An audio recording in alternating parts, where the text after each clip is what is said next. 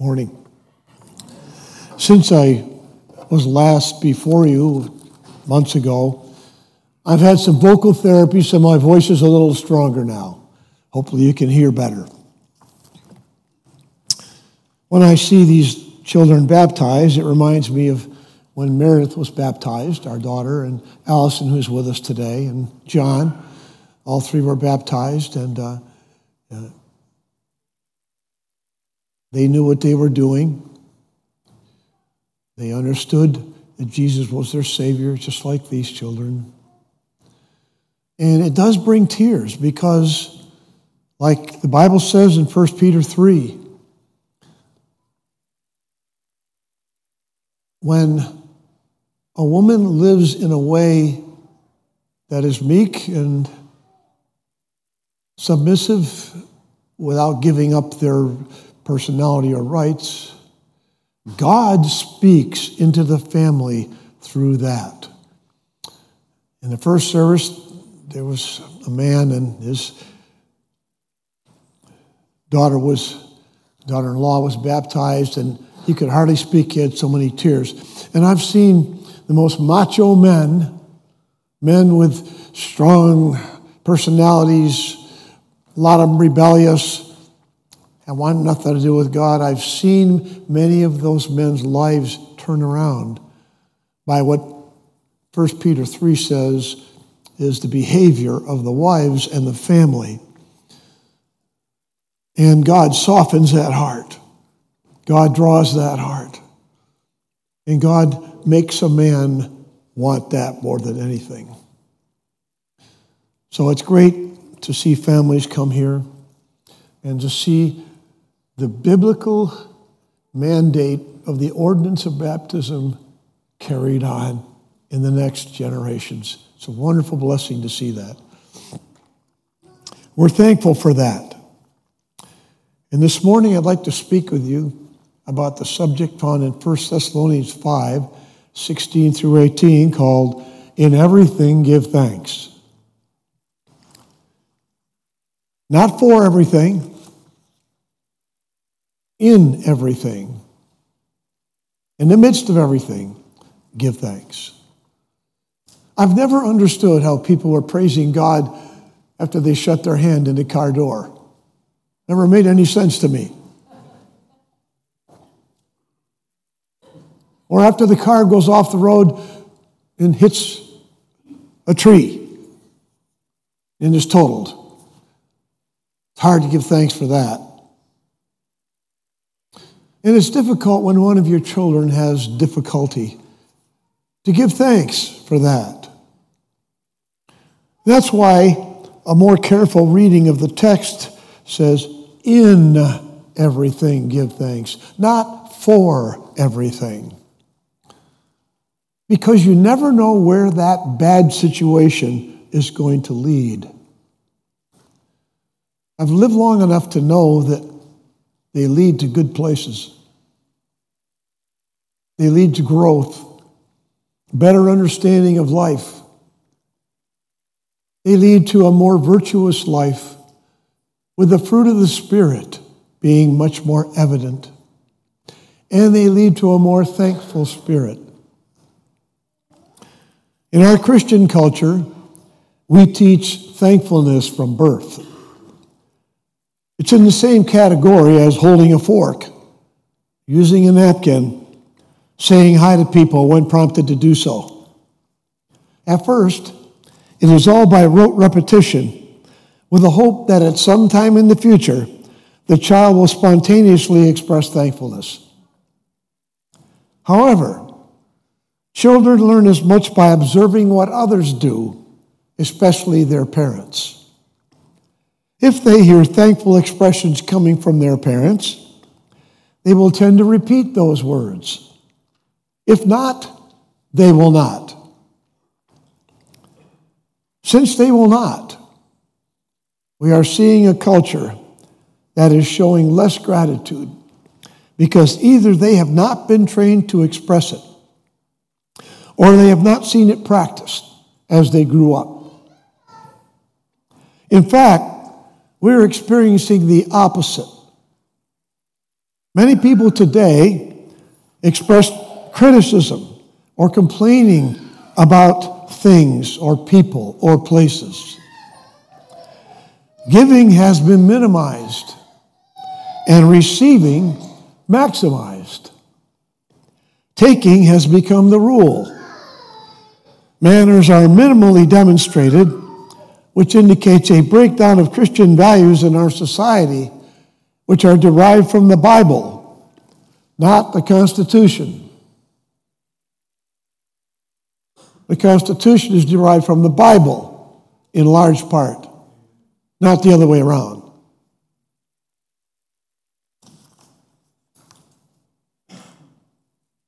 So I'd like to talk to you about what the Bible actually says about thankfulness.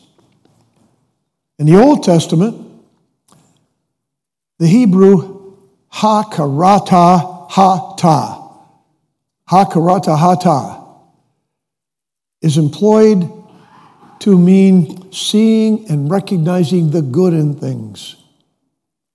And I'll be very open with you. As a younger man, I did not see that so much. I was able to see the black dot on the paper every time and see the things that weren't the way I thought they should be. My wife often saw the rest of the page and would say, Yes, but what about this?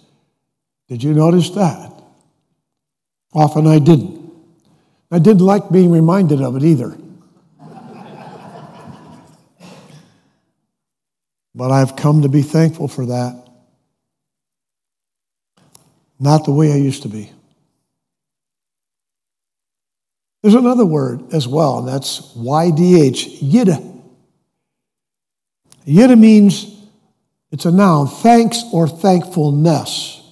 It's a quality or a quantity. We see these words used 102 times to express thanks in Scripture. It's a very prevalent word.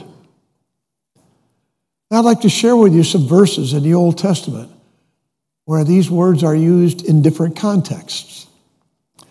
For example, in Ezra 3:11,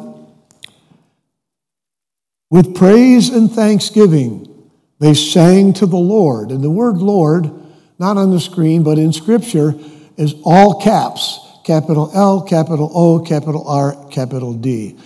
That always means to the reader the God of covenant promises. And so, whenever you see that, this is the Lord God, the God of covenant promises, who you're praising and thanking. Because he never, never doesn't fulfill a promise. He is good. His love to Israel endures forever. In Psalm 7 17, we read, I will give thanks to the Lord, capitals again, because of his righteousness, and will sing praise to the name of the Lord Most High.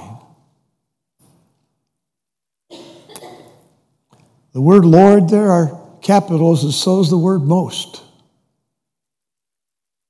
There was a created being once who said, I will be like the Lord. I will sit on the mount of the congregation in the sides of the north.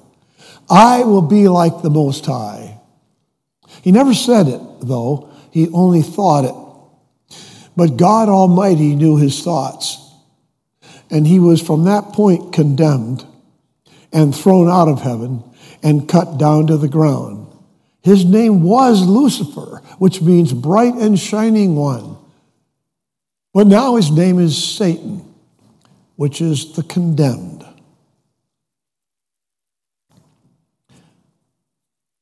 Psalms 9:1 says, I will praise you, O Lord, with all my heart.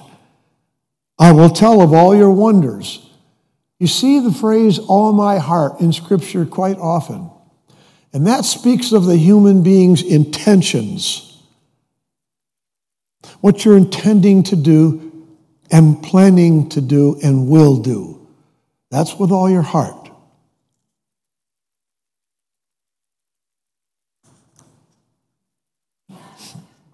Psalms 35, 18. I will give you thanks in the great assembly. Among throngs of people, I will praise you. I will never be ashamed to thank you, God, no matter where I am, even in large groups of people. I want them to know that you're my God, and I thank you for it. Psalm 69, 30. I will praise God's name in song and glorify him with thanksgiving. The highest form of worship of the human being toward God is song because it involves your mind, your will, or your heart, your emotions, and your body. All of it to sing. Psalms 95, verses 1 through 3. Come, let us sing for joy to the Lord, capitals. Let us shout aloud for the rock of our salvation. Let us come before him with thanksgiving and extol him with music and song, for the Lord, capitals, is the great God, the great King above all gods. And then the most famous psalm of praise, Psalms 100. Shout for joy to the Lord, capitals, all the earth. Worship the Lord, capitals, with gladness. Come before him with joyful songs. Know that the Lord, capitals, is God. It is he who made us, and we are the sheep of his pasture. Enter his gates with thanksgiving and his courts with praise. Give thanks to him and his praise. Praise his name. For the Lord is good, and his love endures forever. His faithfulness continues through all generations. A psalm of praise. Some of the students in a Christian school I administrated put this song to words. Many places we would travel, either on field trips or to sports events, back and forward on the bus, they would sing these songs scripture. I remember that one specifically. And so the, the Old Testament speaks frequently about praise and thanksgiving to God because they recognize the good things. They recognize the good in God. Maybe there have been times in your life where you've been thankful for this kind of thing that God has done. Let me share a few times in my life. I'm old enough now that when I read the obituaries, about two thirds of the people are younger than I am that are in there. So there's a, an experience level that I didn't have as a young man.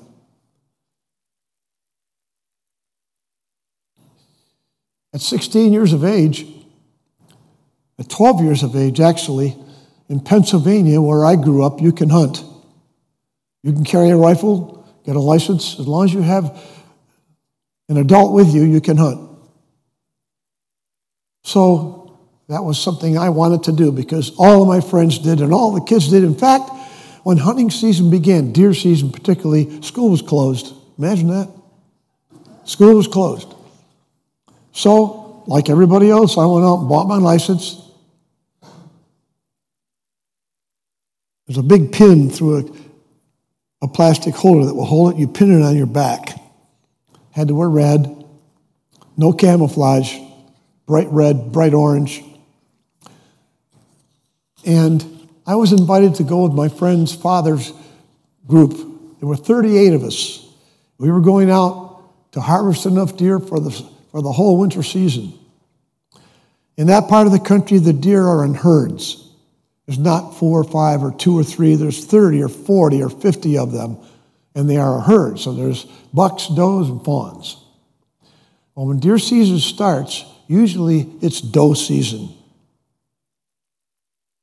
So were going out, and they divided the group into two parts. There were those that were going to be on the drive, that were going to scare the deer through the woods to the clearing on the other side, which was about a half to three quarters of a mile away. On the other side, in the clearing, would be people with their weapons, with their rifles and shotguns, and they would be there waiting. And as a deer came running out of the woods, they'd shoot them. So it's more of a system than it is a sport at that point. We're going to get our deer for the winter. So, because I was one of the young guys, I was on the drives all day long, running through the woods, whooping and hollering and trying to scare the deer, banging sticks in the bushes and stepping on every branch, making every noise that I could.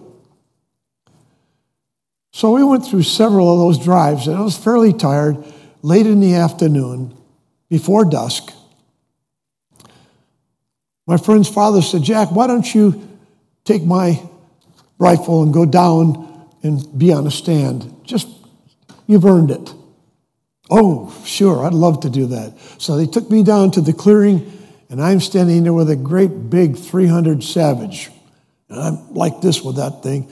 And I'm wondering if I was going to get to shoot it because when, when my friend's father shot it, I mean, he went way back. It had such a kick to it. And I was wondering if I'd never shot it before. So I took it, and I went down to the stand, and I'm waiting there, and I can hear the the guys whooping and hollering, getting closer and closer. And I start to see quite a long ways away from me deer flying out of the woods, running and bounding over the snow. That much snow.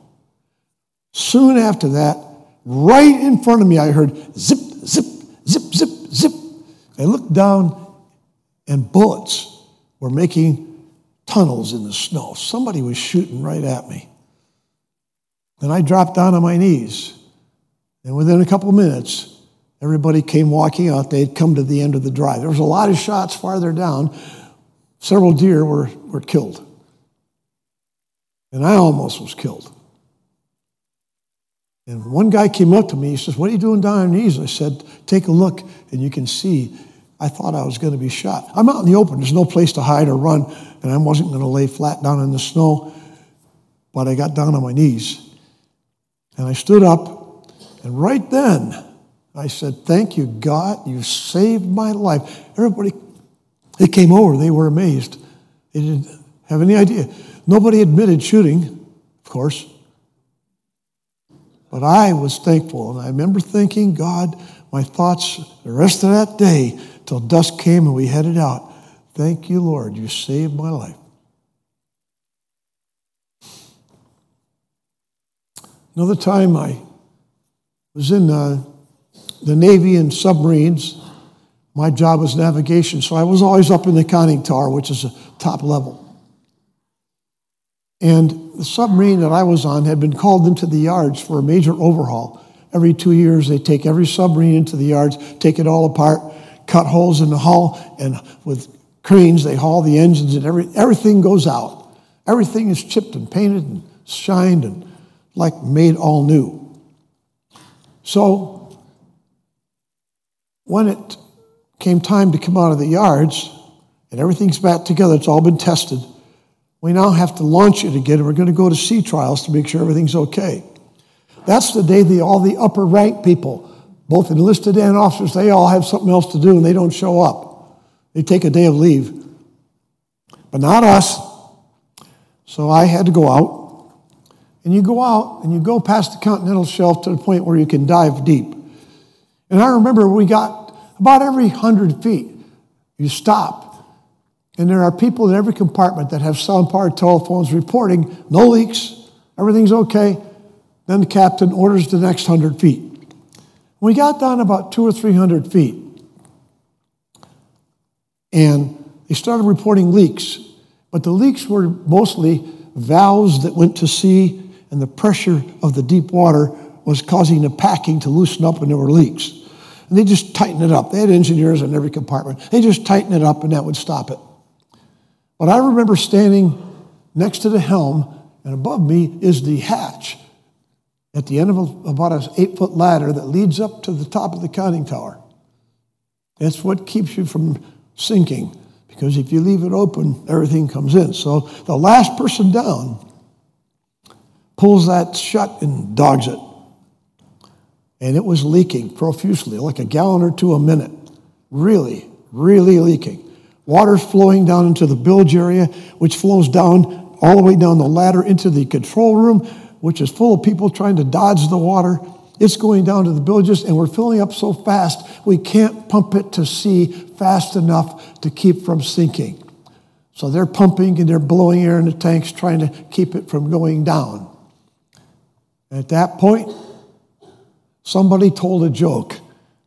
Nobody laughed. And one guy, the conning tower below, said, At a depth like this, with us leaking, you're cracking jokes. And I remember at that time thinking, Lord, are we going to make it out of here? Pretty soon, it stopped going down. Just started coming back up. We got to the surface. We were able to open the hatch, blow the tanks dry. The event was over. But they had to go back into the yards to fix whatever that was on the upper hatch. Thank you, God. You saved my life again. A year or two later, coming out of the military, I'm heading home. We have a brand new 65 Mustang. And I should have stopped. It was late at night, but I wanted to drive straight through. My wife was waiting back in Massachusetts, and I was driving up from Norfolk. And when I got to uh, Connecticut, there was a new road, I 91, had just been built, and I decided to take it, although I had never been on it. And it was beautiful, but there were no lines. So I had trouble staying in it, and I'm sleepy, and I'm staying on it. And I went under overpass, and as soon as I came out the other side, sheets and torrential rain just doused like somebody was up there pouring it on me. I couldn't even get the wipers on fast enough. And in the process of reaching down, I swerved, and the car is going around, and I'm seeing my reflection in the windows thinking, this is it. This is it. I had no idea this is how it was going to end. And I remember rolling and flying off the road, rolling this way down a steep bank, end over end, and finally stopped. And trying to orient myself. I could see the dash lights. Dash lights were up here. And the roof of the car was down there. I had my seatbelt on. I released it and I hit my head on the rearview mirror going down. That's the only injury I had. Rolled the window down, turned the key off, and crawled out. The car was nearly totaled, brand new, nearly totaled. Walked up the bank. Right then, a uh, state policeman came by and put me in the car and so forth. Thank you, God. You saved me again. Maybe you've had experiences similar. Maybe not exact, but maybe you've seen or been involved in something very serious. Did you thank God? Or did you say, whoa, that was close? There are lots of other things in my life because I was kind of rebellious as a young guy. I'm thankful for that. And I'm thankful especially because I changed. Well, similarly, in the New Testament, the word most used is a Greek word, Eucharisto. Eucharisto means grateful or gratefulness. We see it in the following verses. Just going to share a few of them with you. Ephesians 5, 18 through 20. Do not get drunk with wine, which leads to debauchery. Instead, be filled with the Spirit Speak to one another with psalms, hymns, and spiritual songs. Sing and make music in your heart to the Lord, always, always, always giving thanks to God the Father in everything. In the name of our Lord Jesus Christ. So, in those days, most people drank wine because the water was impure. Not everybody did, but most did. It was acceptable. But too much wine with alcohol, it said, leads to debauchery, which really means people behaving at the lowest level of animal instinct. If any of you have had too much to drink, or you've been with people who have, you know how crazy it can be. People get down to that level pretty fast. And a lot of crazy things happen. Crimes are committed, abuse, rape, all kinds of stuff happens because of the influence of alcohol. So they said, don't do that. Instead,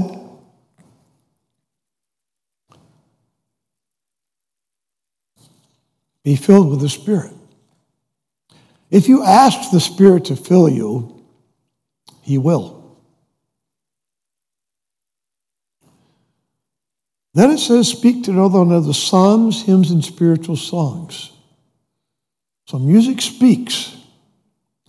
Psalms would be the Psalms in the Bible, the song book of the Old Testament. Those are all written. No new Psalms are written, they're complete. Hymns are songs full of theology written about God and sung to Him. Songs like, Holy, holy, holy, Lord God Almighty. Oh, worship the King, all glorious above.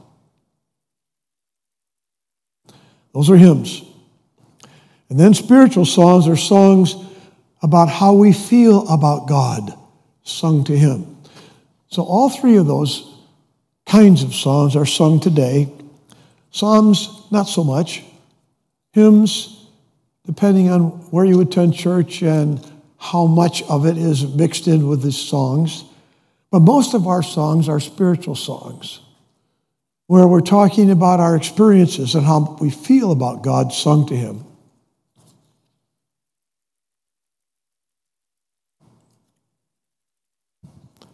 I'm going to skip a couple here. Colossians 2 6 and 7 says, So then, just as you received Christ Jesus as Lord, continue in Him, rooted and built up in Him strengthened in the faith as you were taught, overflowing with thankfulness. So, the obvious observable result of all the teaching, all the training, and all the experience is an overflowing of thankfulness. God, I cannot believe all the things you've done for me. I don't deserve it either. Look what you've done. And in Colossians 3, 15 and 17 says, Let the peace of Christ rule in your hearts. Permit it or allow it. Since as members of your body you were called to peace. And be thankful. Let the word of Christ dwell in you richly as you teach and admonish one another with all wisdom, as you sing psalms, hymns, and spiritual songs with gratitude in your hearts to God. There's Eucharisto. Back in Philippians 4, it said, Be anxious for nothing. But in everything, by prayer and repetition with thanksgiving, present your request to God.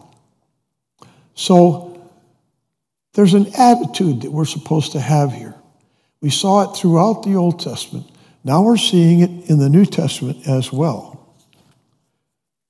We see in Hebrews 12, 28 and 9, Therefore, or thus, since we are receiving a kingdom that cannot be shaken, let us be thankful and so worship God acceptably with reverence and awe, for God is a consuming fire. And then this passage, it's called the sacrifice of praise passage. Hebrews 13, 15 and 16. Through Jesus, therefore, let us continually offer to God a sacrifice of praise, the fruit of lips that confess his name. And do not forget to do good and to share with others, for with such sacrifices, God is pleased. Key verse today that was at the beginning was 1 Thessalonians 5 16 through 18. Be joyful always. Pray continually. Give thanks in all circumstances, for this is God's will for you in Christ Jesus. I think Psalm 34 says, I will praise the Lord at all times, no matter what happens, because something good will come out of it. I don't know what it is yet, but I'm looking forward to finding out what it is.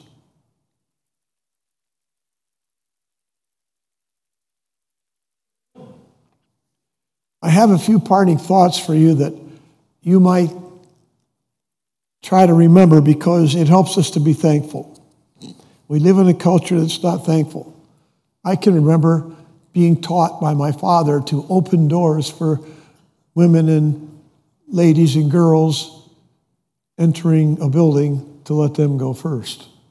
I always did it. Open the car door first. Let people go first. And uh, people are so not used to it that when you do it today, women stop and look at you like, what's wrong with you? What'd you do that for? That doesn't speak very well of our implementation of being thankful and showing good manners. So, one of the best things about thankfulness is that the more you choose to thank, the easier it gets and you start thinking about being thankful. Even children can be trained that way. I am so blessed by a child that looks to me and says, Thank you. And there's no adult there to prompt them to do it. I'm so thankful for that. It blesses my heart. They get it. The more you profess gratitude, the more you notice things to be thankful for. You ever notice that? The more you thank the Lord, the more He reminds you of the other things that He has also done for you. Gratitude can change actions. We call it an attitude of gratitude. Three, we give thanks to God for all He has done and all he is doing. Sometimes we don't think about what he is doing, just what he has done. We remember it. When the peace of Christ rules in our hearts, thankfulness overflows.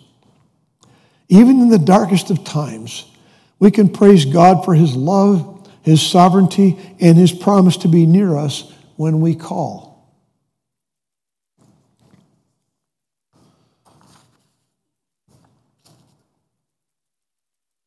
There were a few generations of people standing up here a little while ago. And I'll bet you the oldest person is so thankful for this generation and this one and this one to see them continue in the teaching and the training of God's Word. I'll bet when you see one of your children that's off here somewhere turn around and come back, you are thankful because in Psalms 27 it says, children are like arrows. And you know, if you've ever shot, you use the bow and arrow, you pull back and you let the arrow go, intending to go to the target, but a lot of times it goes off. Just a little bit. Just a small error. But over time, it becomes a big distance and the only thing that can bring that arrow back to the target so that you can't go back and run after it and chase it and pull it back is God bending it back to the target. Have you experienced that? Seen that in your family? You may, if you have children. One of them may be over here. You can't do anything about it, but you can pray and ask God to. And He will. Who knows how long it may take? It doesn't matter. He will. Have you ever had a financial reversal where you almost lost everything and you didn't have enough money to make ends meet and you didn't know what you were going to do, where it was going to lead?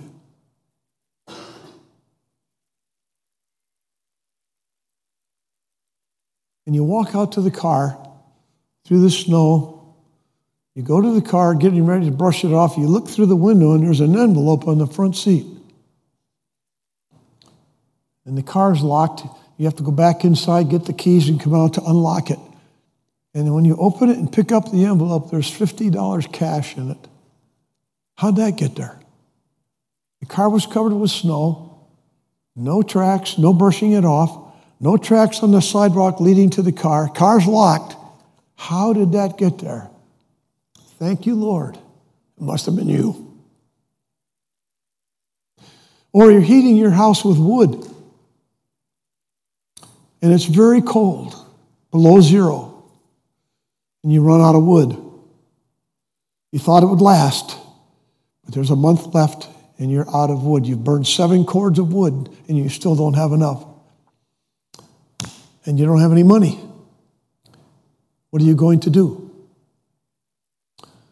So you go to work, and you come home at the end of the day, and you look on the backyard, and there is a pile of split wood waiting to be used. How did that get there? Who did I ask for? Who did I go to and say, you know, I'm short on wood? Just God. Thank you, God, for that.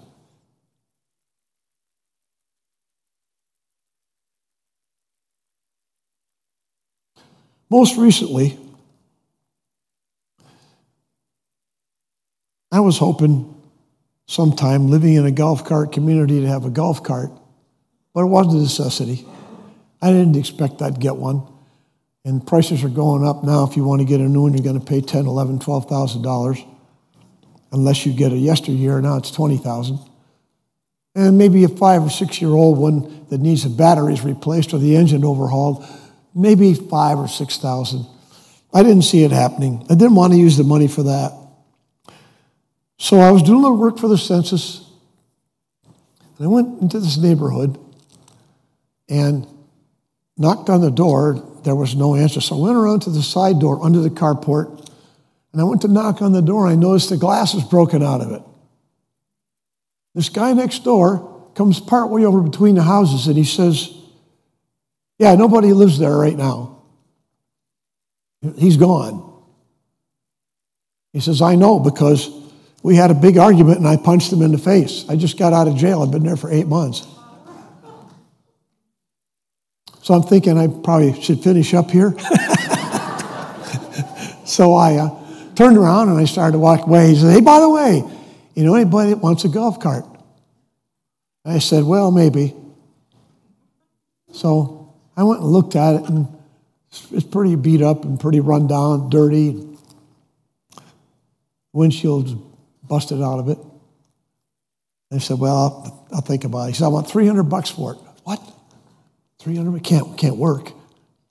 So I went home and talked to my wife. She says, Well, you got a birthday coming up. Well, you know, maybe we'll offer him $100 for it. So I went back to this place and said, um, You drive it up to the entrance. I want to see it work. So he drove up the entrance, went about 20 miles an hour up to the entrance. And then later on, we followed him, he brought it back. So I gave him $150 for the golf cart. It runs great. There's really nothing wrong with it. I don't know why he wanted to get rid of it. But I got my golf cart for 150 bucks. Wasn't a necessity, but I've used it quite a bit since. And then in closing, we were struck with illness in our family. Um, Ten years ago, my wife uh, had cancer and had surgery, and she went through treatments, and um, it didn't come back. And so they declared her cancer free. I think it was six years. They declared her cancer free, but it came back after 10 years. And it was a different kind. So we're in the hospital for a long time, and there was surgery, and there was recovery, and it was difficult because now you're 10 years older, your body isn't quite as resilient as it once was. And so there was a lot of suffering, a lot of pain, uh, difficult times when the staff wasn't able to take care of things, or they gave you the wrong meds, or whatever happened. We spent a lot of hours and a lot of days there, a lot of prayer. Many of you prayed.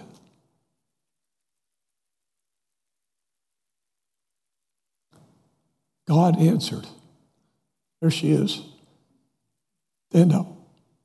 Stand up.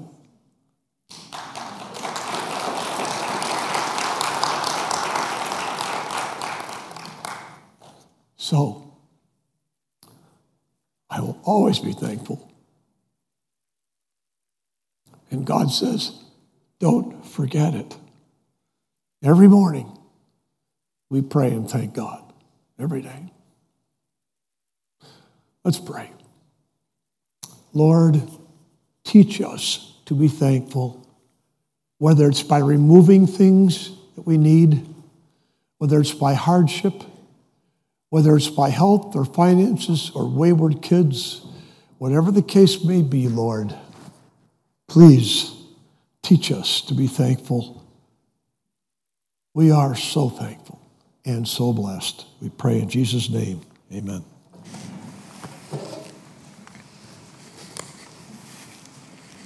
How many of us have been reminded today of things that we need to be thankful for? Lots of things. Probably if we were to take a mic and we were to spread it out and let stories be told, it would probably amaze us of the stories that we would tell about the things that God has done. One of the greatest things we have to be thankful for today is our Lord Jesus Christ. And that 2,000 years ago, He made a decision. He chose to give his life as a sacrifice for us. And today we have the privilege of celebrating the Lord's Supper. Uh, if you didn't get one of these packets when you, when you walked in, um, if you'll raise your hand, we'll make sure that we get you one. We have some upstairs that we need. Um,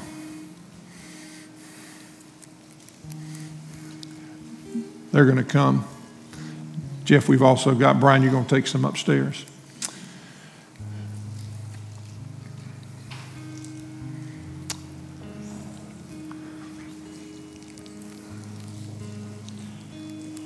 This packet is, can be pretty clumsy. Just to help you out, there's the bread is contained in here as well as the juice. And to, to be able to get the bread out, is just take the front and you can mash that tab down, and the, there's a piece of plastic that will come off.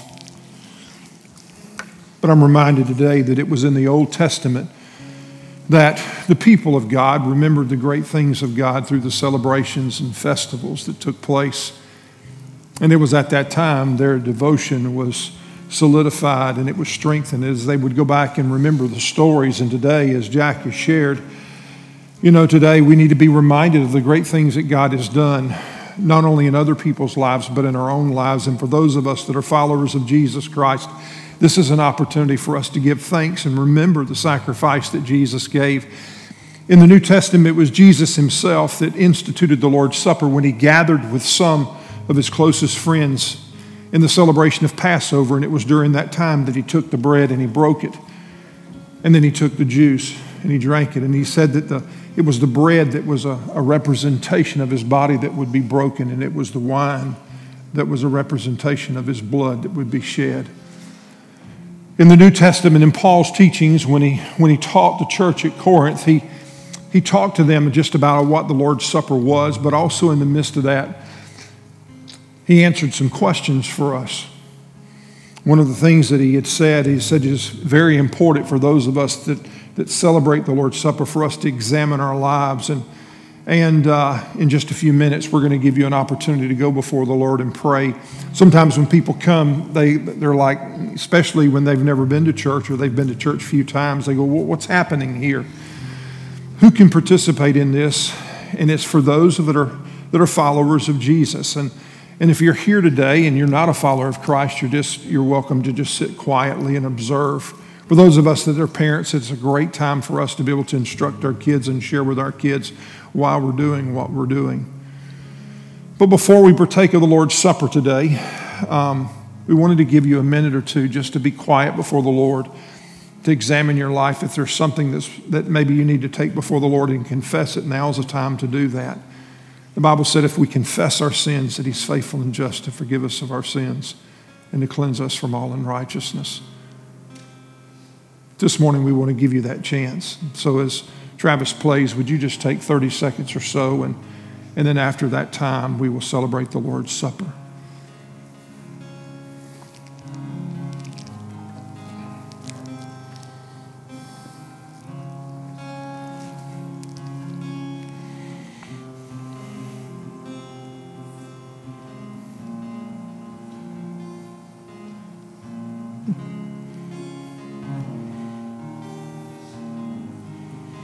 Father, thank you for the forgiveness of sins, for the opportunity of not being held any longer under the, the power of sin, but we have freedom to live for you.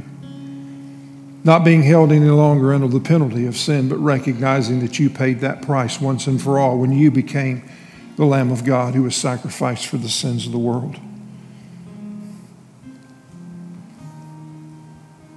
Thank you, Father, for the price that was paid. In Jesus' name, amen. This morning, I go back to the words of Paul when he was writing there to the Corinthian believers. And this is what he said as you can undo that top piece there to reveal your, your wafer. It was Paul that said, For I received from the Lord what also I passed on to you, that the Lord Jesus Christ, on the night that he was betrayed, he took the bread, and when he had given thanks, he broke it, and he said, This is my body, which is for you, and do this in remembrance of me.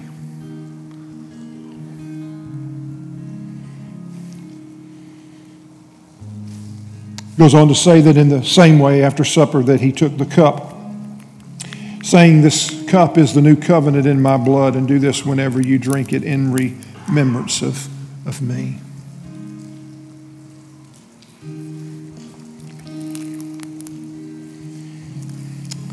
I'm reminded that as we, as we drink this cup and as we eat this bread, it reminds us that we proclaim the Lord's death until he comes again, but be reminded that as his children, that one day he's coming back. Amen?